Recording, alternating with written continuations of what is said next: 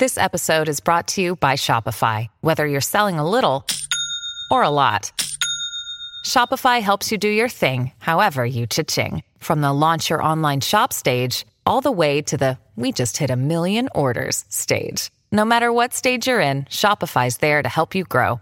Sign up for a $1 per month trial period at shopify.com slash special offer, all lowercase. That's shopify.com slash special offer.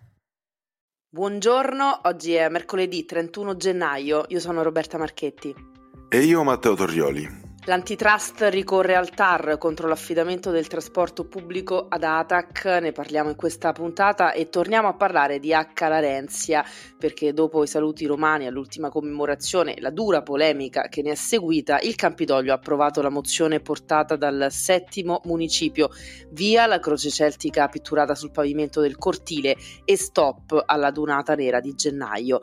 Passiamo poi alla cronaca, nel quartiere Due Leoni un uomo ha picchiato e violentato la compagna compagna incendiato l'appartamento in cui viveva, tutto questo per gelosia. Ci spostiamo poi a lunghezza, al via dopo 30 anni i lavori di bonifica dell'ex discarica. Infine due notizie che arrivano da Piazzale Clodio riguardano due volti noti. Vittorio Sgarbi è stato condannato per diffamazione nei confronti di Virginia Raggi. Fedez ha perso la causa contro il Codacons. Questa è Roma Today, la rassegna stampa di Roma Today in 15 minuti. Ed ora cominciamo con la lettura dell'home page, la nostra mattinata con Roma Today, il podcast di Roma Today e in apertura troviamo eh, la notizia che tutti aspettavamo, le zone 30 a Roma. A Roma le zone 30 ci sono già, ma non si vedono. Un approfondimento della nostra eh, sezione eh, dossier perché ce ne sono già 27 e ovviamente in alcune zone particolari dove eh, c'è meno traffico soprattutto sono state realizzate eh, tra l'altro in questo periodo se ne parla ovviamente molto a Bologna e chi è di recente proprio ha uh, diramato dei dati ovvero nei primi giorni di zona 30 eh, al centro soprattutto sono calati drasticamente gli incidenti e questo ovviamente è un fatto che andando più piano ovviamente eh, si rischia di meno. Come dicevamo nella capitale ne sono già 27 spesso però le auto abbiamo constatato che le percorrono sfrecciano ben oltre il limite. Nei prossimi anni il comune punta comunque ad allargare l'esperimento a breve dovrebbe essere inaugurata un'altra zona 30 che è quella di Casal Monastero. Poi, sempre in home page, troviamo al via dopo 30 anni i lavori di bonifica dell'ex discarica di lunghezza, ma questo lo andremo ad approfondire più avanti nella seconda parte del nostro podcast perché questa è una storia che merita veramente qualche parola in più, solo per dirvi, dal 1994 c'è questa situazione che verrà risolta, speriamo, nei prossimi mesi. Andiamo avanti con l'home page, eh, una notizia di politica, la CGL smonta Zevi, l'assessore alle politiche abitative, mettere a bando luoghi già occupati mette a rischio esperienze importanti. Il sindacato chiede una vera rottura rispetto al passato, la delibera 140 non è stata superata, troppe difficoltà per le associazioni eh, contro il nuovo regolamento sulla gestione dei beni comuni di Roma Capitale varato a dicembre 2022 si alza qui quindi anche la voce della CGL di Roma e del Lazio continua a portare avanti logiche che già avevano creato situazioni ingiuste. Andiamo avanti con una notizia gastronomica perché con Mollica Ossenza apre a Roma eh, l'indirizzo in anteprima ce lo svela Cibo Today, la penineria di Donato De Caprio e Steven Basalari è pronta ad aprire in un ex tavola calda nel pieno centro storico eh, di Roma. Non importa lo stipendio stipendio, ma cerchiamo gente che abbia voglia di lavorare, dicono i due imprenditori e star dei social. E l'indirizzo, allora eh, ve lo sveliamo, come ci ha anticipato Cibo Today, dovrebbe aprire questo nuovo locale a Piazza di Pietra 62. E un'ultima notizia eh, dall'home page di questa mattina, il parcheggio di via Oms riapre a maggio, la proprietà aspetta l'ok per iniziare i lavori, siamo nel quartiere africano, la proprietà fa sapere il cronoprogramma al netto di intoppi amministrativi. Prima la bonifica, poi il ritorno uh, delle auto, 300 posti rimasti vuoti da giugno 2022 per problemi amministrativi hanno coinvolto la precedente eh, proprietà.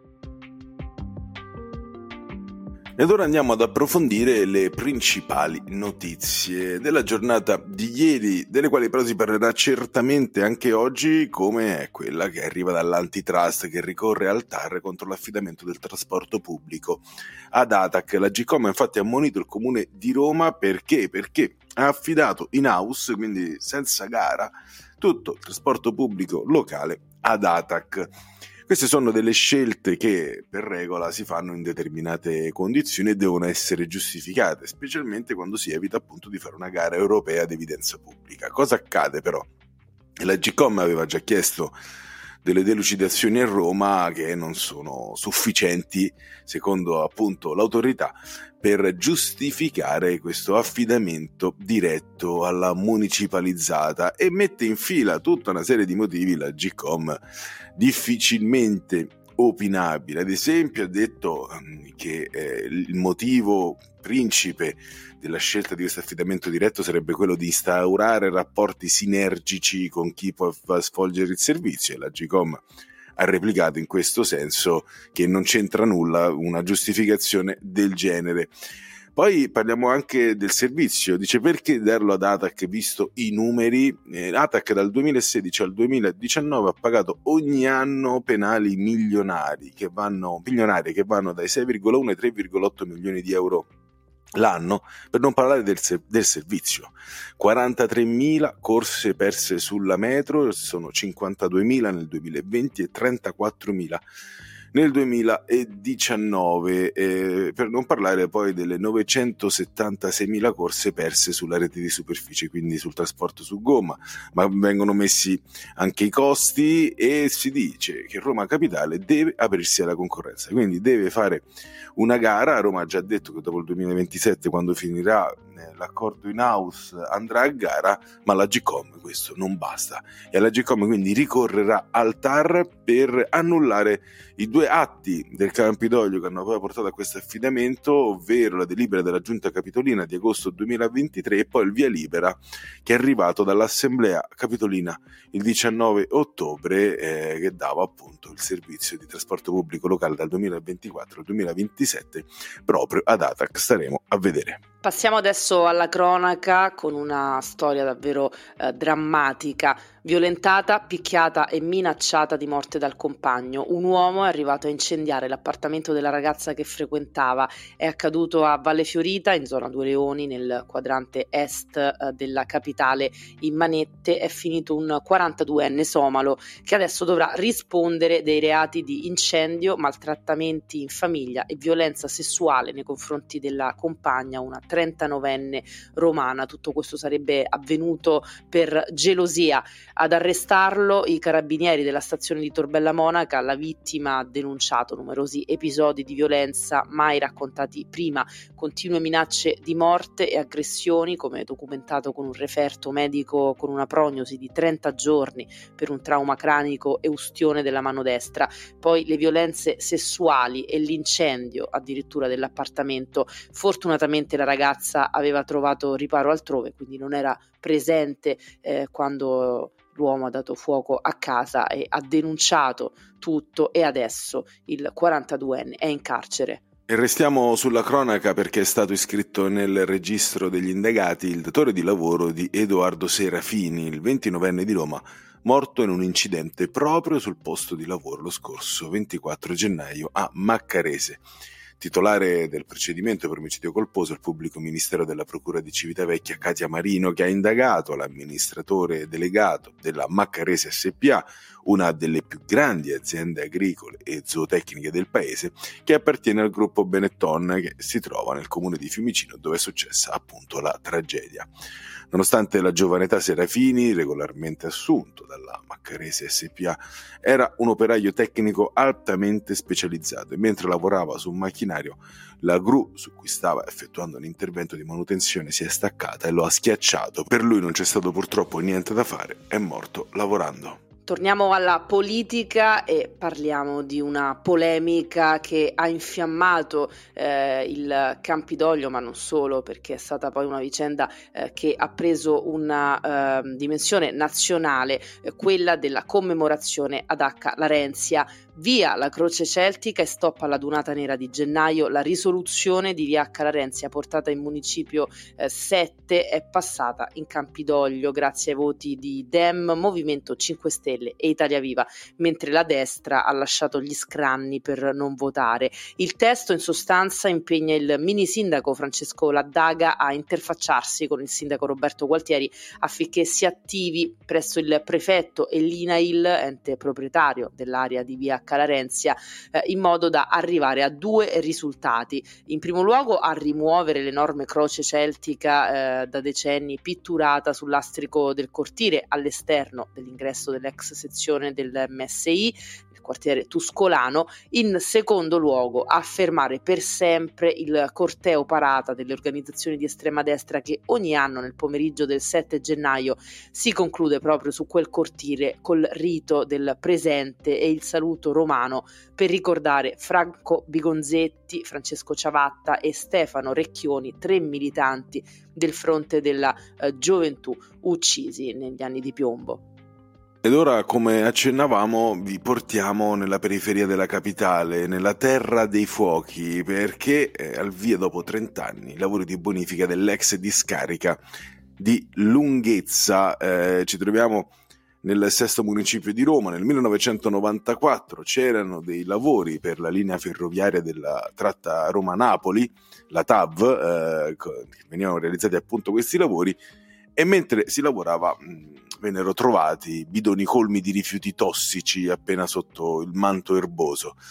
Da lì tutta una serie di bonifiche portate avanti dal privato finché nel 2015 il privato non ha regalato letteralmente i terreni rimasti da bonificare al comune di Roma, dandogli anche i soldi per bonificarli, circa 4 milioni di euro. Insomma, se n'è andato il privato dicendo continuate voi. Ovviamente così non è stato tanto che questi soldi a un certo punto sono dovuti anche essere eh, stati ristanziati perché eh, il, il comune di Roma non andando ad intervenire con la bonifica è stato commissariato almeno per questo intervento dalla regione Lazio. Ma solo adesso pensate dopo tutti questi anni si partirà con la bonifica vera e propria e quindi soprattutto con la copertura con i teli eh, di questa ex discarica abusiva di materiali pericolosi per poi riempirla nuovamente ed andare a fare lì vicino tutta una serie di attività e strutture che daranno ecco, un nuovo volto a questa zona di Roma, all'ex discarica di lunghezza, una vergogna che è durata veramente troppo, troppo a lungo. Il primo febbraio ci sarà la posa tra virgolette, della prima pietra dei lavori di bonifica. Chiudiamo con due notizie di cronaca giudiziaria che riguardano due volti noti. Il primo è Vittorio Sgarbi, condannato per diffamazione. Il giudice monocratico della quinta sezione penale del Tribunale di Piazzale Clodio ha condannato al pagamento di 2.000 euro di multa il sottosegretario alla cultura imputato per diffamazione nei confronti dell'ex sindaca di Roma Virginia Raggi. Eh, la bagarre tra l'ex prima cittadina della capitale Sgarbi eh, nasce da una dichiarazione che quest'ultimo fece in un'intervista rilasciata alla trasmissione televisiva Matrix sull'abbattimento di un villino Liberty al quartiere Trieste Coppedè che venne poi fermato. Sgarbi paragonò eh, la sindaca Raggi a Ciancimino, sindaco di Palermo negli anni 70, a cui venne attribuito il cosiddetto sacco di Palermo, una eh, bagarre che poi eh, è arrivata in tribunale e si è conclusa ieri con la condanna eh, di Vittorio Sgarbi. Sgarbi. E restiamo a Piazzale Clodio perché il GIP di Roma ha archiviato la querela presentata da Fedez contro il Codacons in cui si ipotizzava il reato di diffamazione per le accuse di pubblicità occulta e omofobia. Il giudice ha fatto cadere eh, le accuse di Fedez. La vicenda nasce nel 2021 quando il Codacons, ricorda l'associazione, denunciò un presunto caso di pubblicità occulta da parte del rapper in favore di un noto marchio sportivo durante durante il concertone del primo maggio a Roma e rese noti alcuni testi omofobi in concomitanza con la campagna di Fedez sul DDL Zan, eh, denuncia che lo spinse a querelare il Codacons per diffamazione eh, una causa persa, da parte di Fedez non c'è stato nessun commento e devo dire, aggiungo, eh, un periodo forse non troppo fortunato in uh, casa Fedez-Ferragni questo. Sì, un po' non troppo fortunato per usare un eufemismo, eh, cara Roberta, e certo c'è questa lotta a distanza col Codacons che dura veramente da anni, sia tra Fedez e la Ferragni che il Codacons stesso, ma prima o poi finirà questa lotta di carte bollate. Queste erano le principali notizie di oggi, mercoledì 31 gennaio. Roma Today ritorna domani mattina, sempre dopo le 7.30. Potete ascoltarci gratuitamente sul sito e app di Roma Today, Spotify e tutte le principali piattaforme audio. Avete ascoltato Roma Today, la rassegna stampa di Roma Today in 15 minuti.